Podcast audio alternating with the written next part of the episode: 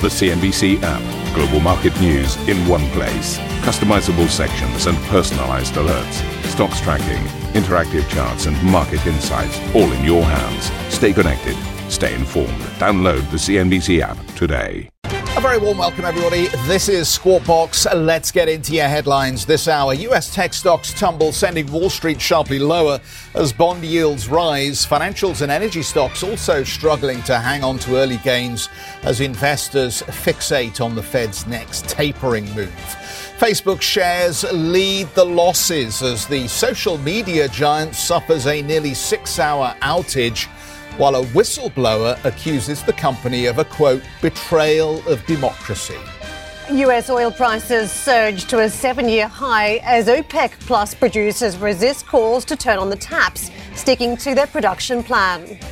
Volvo Cars announces plans for a Swedish IPO next year as part of its transition to electric, potentially valuing the company upwards of $30 billion. Volvo has uh, very ambitious plans to, to really be a fast transformer into electrification. We have said 2030 is our end date for ICE uh, engine, and uh, we, of course, want to secure that transformation. And as European finance ministers gather in Luxembourg, France and Spain team up to demand reform of the energy sector amid surging prices. The French finance minister Bruno Le Maire says there needs to be action now. It is clearly a matter of huge concern for all of us. It is unfair, it is inefficient, and it is very costly.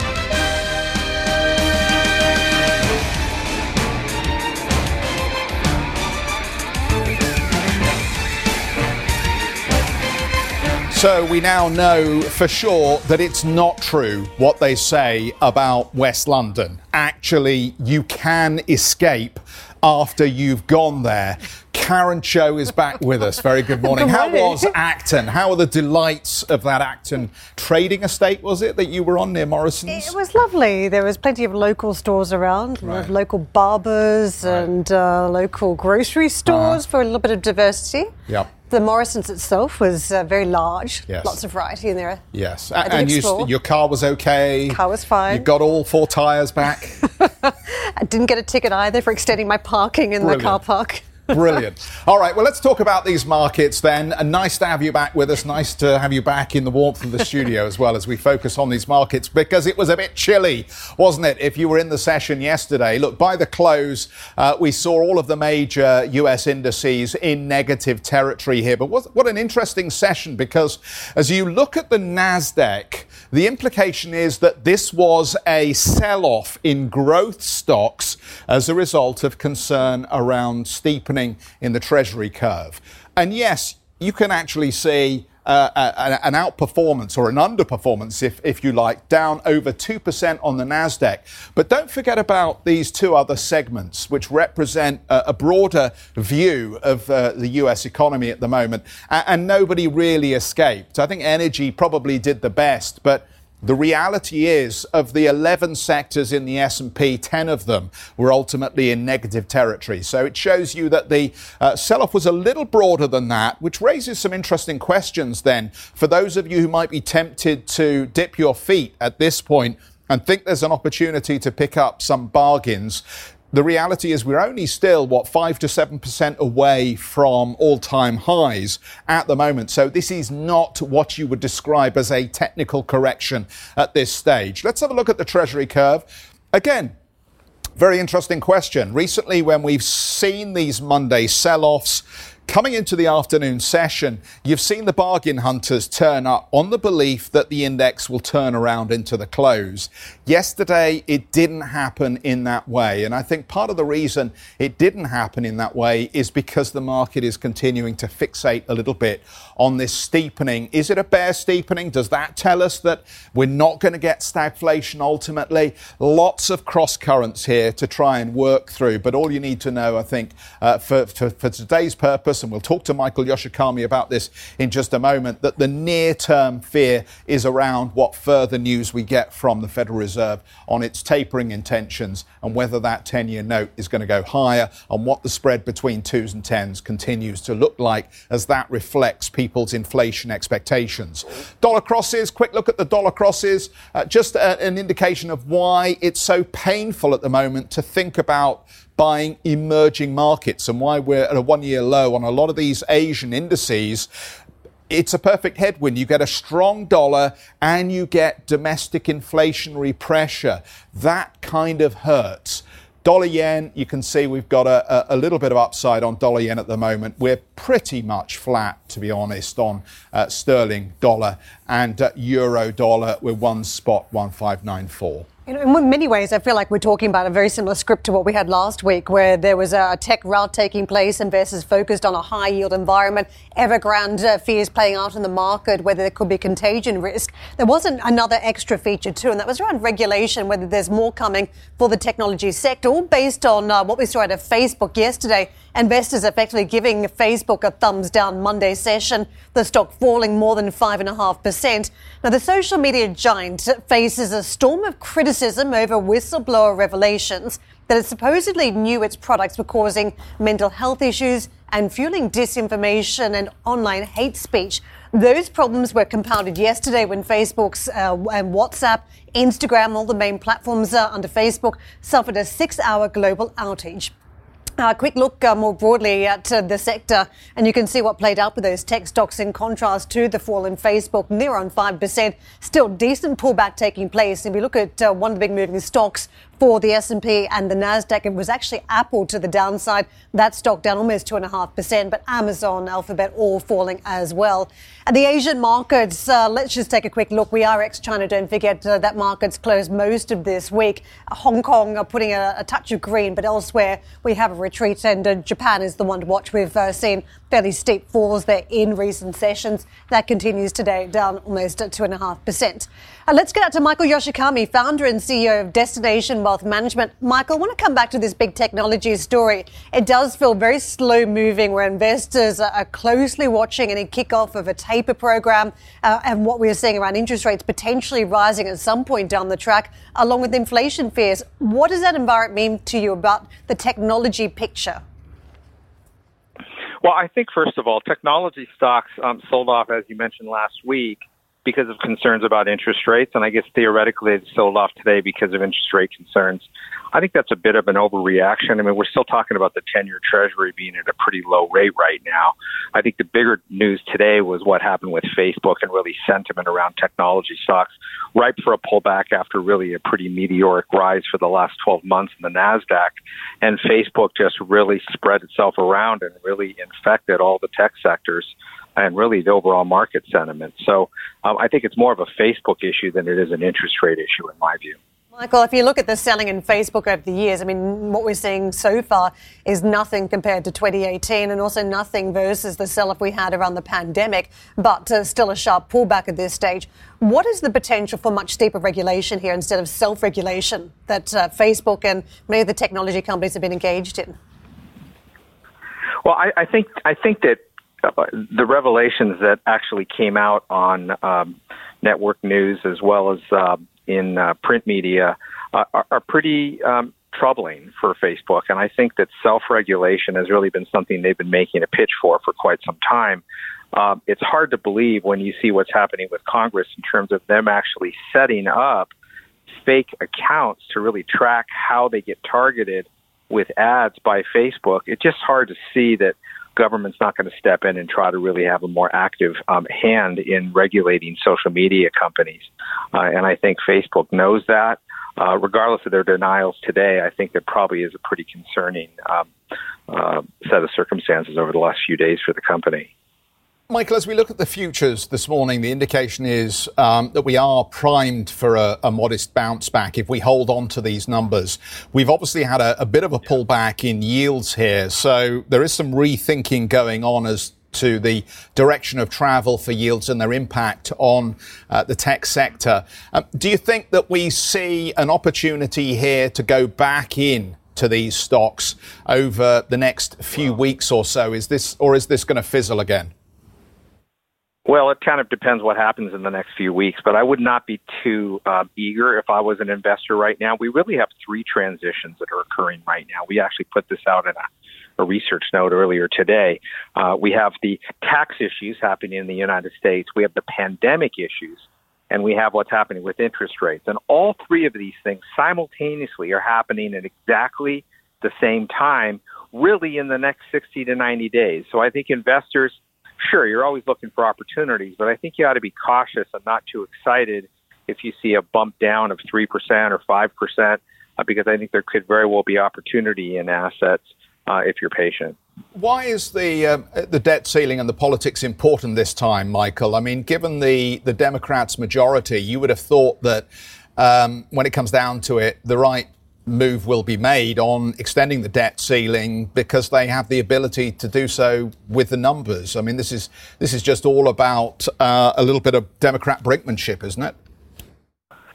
Yeah, well, I I, I think um, like every time we we face this debt situation, it goes up to the last second. There's all sorts of um, nightmare scenarios that people talk about. The U.S. is defaulting, and then it's going to get passed. The debt ceiling is going to raise up. So I don't think that's a major issue. I think what's bigger an issue is what is the tax legislation going to look like? How is that going to impact companies? If corporations are going to be taxed significantly more, how's that going to affect earnings? If earnings are going down because of higher taxation, that's going to affect the stock market. That's a bigger issue than really this sort of um, uh, mirage of an issue, which is the debt ceiling, because they're going to raise the debt ceiling. I'm I, I, I'm willing to go out on a limb and predict that that will happen, and the U.S. will not default. Michael, while we're talking about default, can I just bring up Evergrande here because the market's been watching this for weeks and weeks, looking for some of res- form of resolution. And what we seem to have today, a bit more contagion across the Chinese property sector. How concerned do you think U.S. investors are at this point, and how concerned should they be? Well, I'm trying to make sure that people are adequately concerned. I think it certainly is uh, troublesome for the Chinese market, emerging markets, the entire region, and I think it's going to have a spillover effect on the global economy.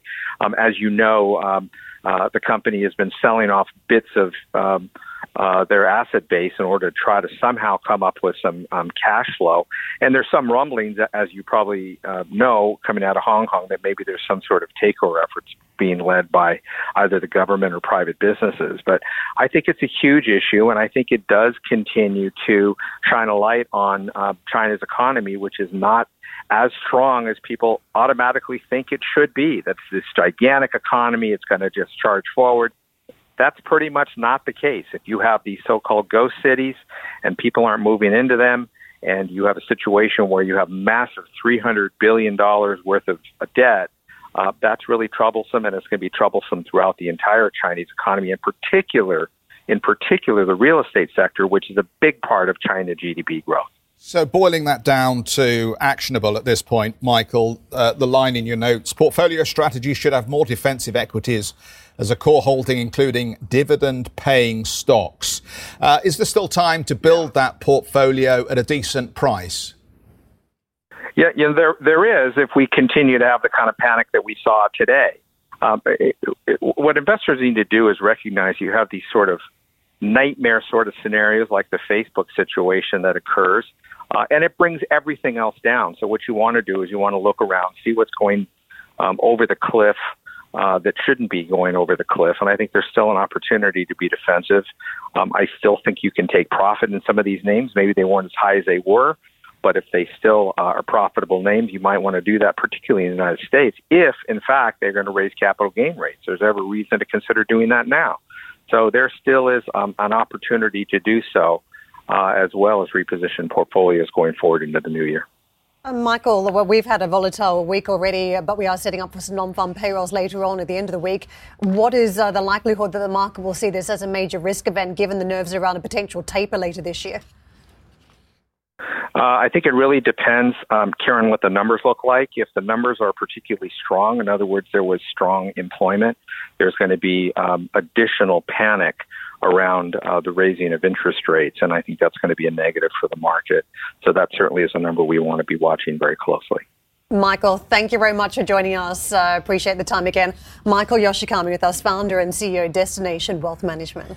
Uh, later today, our US colleagues will speak to US Treasury Secretary Janet Yellen. Uh, don't miss that CNBC exclusive 1330 CET, the time for that conversation. Now, US oil prices hit a seven year high while Brent crude reached its highest level since 2018 on Monday. This as OPEC and its allies dismissed calls to dramatically increase output, choosing instead to stick to its schedule of slow and steady production increases. Let's get out to Dan for more on this story. But Dan, what acknowledgement did they make that these high prices risk choking off demand? Really good point, Geoff. Good morning to you. Good morning, all. I think the first point to make is that this meeting wrapped up in record time, at least according to one senior OPEC official that I was messaging with last night. 25 minutes, in fact, and OPEC deciding to stay the course here, moving to add 400,000 barrels per day to the market in November. So continuing to phase out that 5.8 million barrel per day of existing production cut. Now, that's despite this worsening global energy crunch and calls on OPEC Plus to cool a red hot market, which we know is already up around 50% this year. It is a supply and demand story at its core, but oil is also getting some pretty serious support from rising natural gas prices because that natural gas shortage is increasing demand for alternatives and crude is preferred. At the same time, we know that US officials, for example, have been concerned that rising fuel costs were hurting consumers and OPEC Plus was holding back too much supply. So OPEC appears to have thrown caution to the wind here and dismissed some of those calls to do more to cool prices off. Analysts now saying oil could be on track to test 100 USD, with demand for crude also likely to spike now into the fourth quarter of the year as winter approaches in the northern hemisphere. And that conversation around triple digit oil isn't going away anytime soon because what we also see is that surge in oil in combination with rising natural gas prices adding to inflationary pressures. The fear now is that this is going to essentially translate into consumer spending and possibly even derail the economic recovery as nations emerge from the pandemic. So, oil, energy, a pretty hot topic right now, but OPEC not doing much to uh, cool prices and to add more oil to this market than they need to, staying the course and instead deciding to see what's going to happen at the end of November when they meet next to assess the economic recovery and the price outlook for oil. It's back over to you. Terrific, Dan. Thank you so much for that. We'll see you a little bit later on in the program. Still to come, then, uh, we're going to spend a bit more time on this Evergrande story. The company eyes its largest asset sale amid the current debt crisis it's experiencing, while one of its main rivals appears to take a tumble. Are we then seeing a domino effect in the Chinese real estate sector? We're going to talk about that when we come back. And for further insight into Monday's tech led sell off stateside, you can check out the Squawk Box podcast.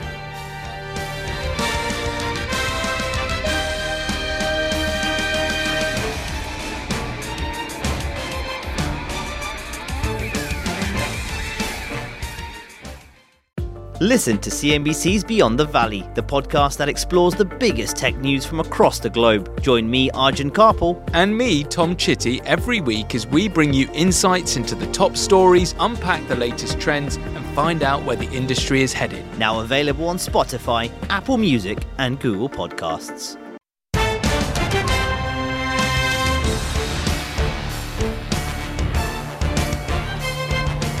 US Trade Representative Katherine Tai vowed to exclude some Chinese imports from tariffs imposed by the previous administration, but she took aim at what she described as unfair competitive practices by Beijing.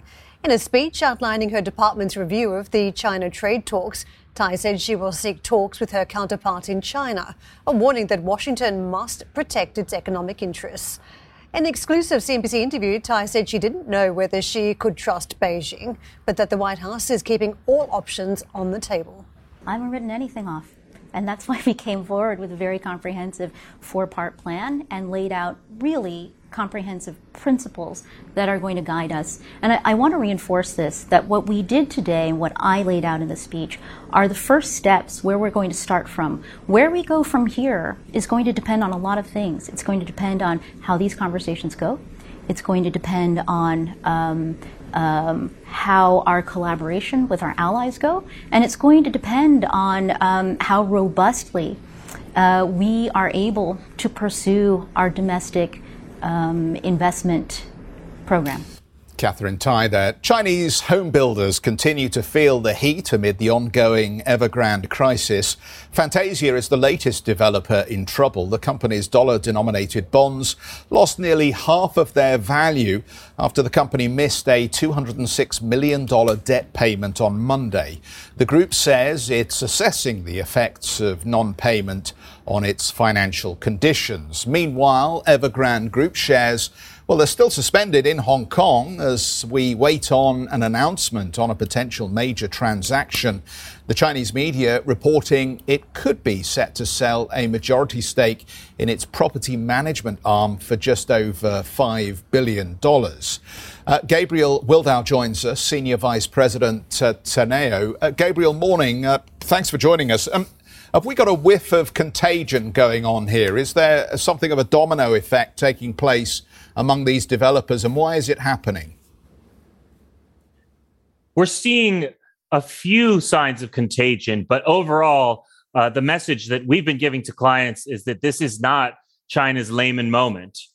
The authorities have the the uh, ability to contain this crisis, and in fact, like some earlier uh, Chinese financial uh, turmoil, I'm thinking in particular of the June 2013 interbank liquidity crisis. This is in many ways a self-inflicted crisis. It's results. It's the results of Chinese authorities tightening the screws on on lending to developers. So because they caused this crisis, we believe they have the ability to to contain it and to uh, provide relief to the market if and when they choose.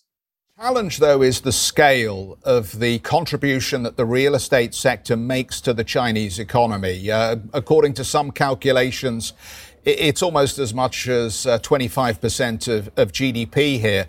Uh, but we understand that Xi Jinping has shifted his focus for the economy. He doesn't want to see speculation in property, and he wants to make sure that there is a trickle down effect with wealth. How can, at this stage, you match those two competing aims? Uh, if he increases stimulus, eases the pressure on mortgages and so forth and re-stimulates, that would appear to somewhat go against the previous announcements we've heard. Well, that is the key question. And there's no doubt the Chinese policymakers are attempting to walk a very a delicate, uh, a delicate tightrope. Uh, but I think I think the, the key point is the one you made that that this is the result of policymakers trying to break the Chinese economy's addiction to property and to encourage more high quality growth. So that involves inflicting some pain on developers and inflicting some pain on um, homeowners, at least in the short term. And the goal is to engineer a kind of soft landing for the housing market so that you don't have uh, acute financial distress and you don't have a crash in the market that would decimate household balance sheets, but you're able to guide the market slowly downward so that you can encourage uh, the economy to transition to a new growth model.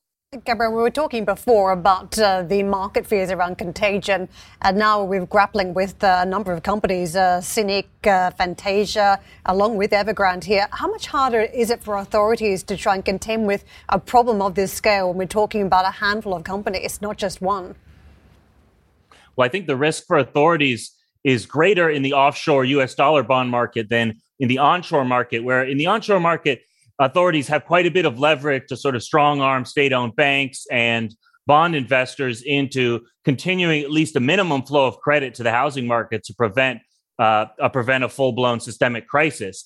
But their ability to exert influence over the, the dollar market in Hong Kong is much less. It's a much more uh, market driven uh, bond market with with investors who are who are outside the direct influence of Beijing. And and the fear for policymakers is that uh, the entire universe of Chinese property developers and other kinds of borrowers will lose access to that market, which is a very important market for for foreign exchange financing to uh, to supplement what what uh, developers and other borrowers can get onshore. Uh, Gabriel, why don't we just pull a couple of uh, seemingly abstract points together? I mean, in uh, the last uh, decade or so, we've been talking about the need to keep the migrant workforce employed to avoid social dissent. But it feels as though the narrative has changed a lot in China these days. Property ownership has been very important, and even owning more than one property for a lot of investors. If there is some form of a collapse in the sector, what does it mean in terms of social dissent? Because it feels as though many have uh, tr- put their trust in Beijing authorities to, to run the ship and keep it steady at this point.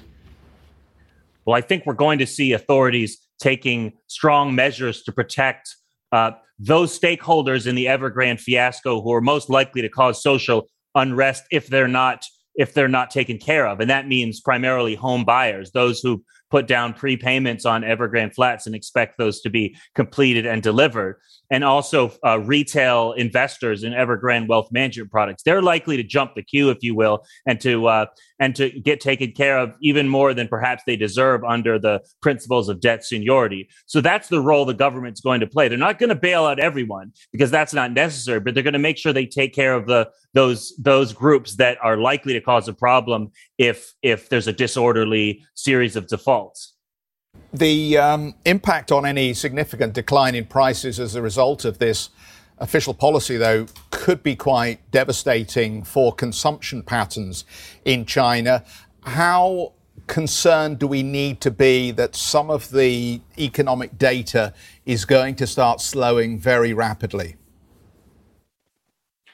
Well, I think that's the fear and that's the, the the key data points that policymakers will be watching and and it will test their tolerance to to stick with these real estate tightening measures. I think we could see those measures start to gradually lift uh, by late this year or early next year as starting with the mid mid tier and smaller tier cities um, and perhaps expanding eventually to to broader uh, to to the bigger cities if economic data continues to disappoint but uh, the policymakers are going to hold on as long as they can and calibrate the, the loosening according to the data that comes in. Thank you for listening to Squawk Box Europe Express. For more market moving news, you can head to CNBC.com. Or join us again on the show with Geoff Cutmore, Steve Sedgwick, and Karen Tso, weekdays on CNBC.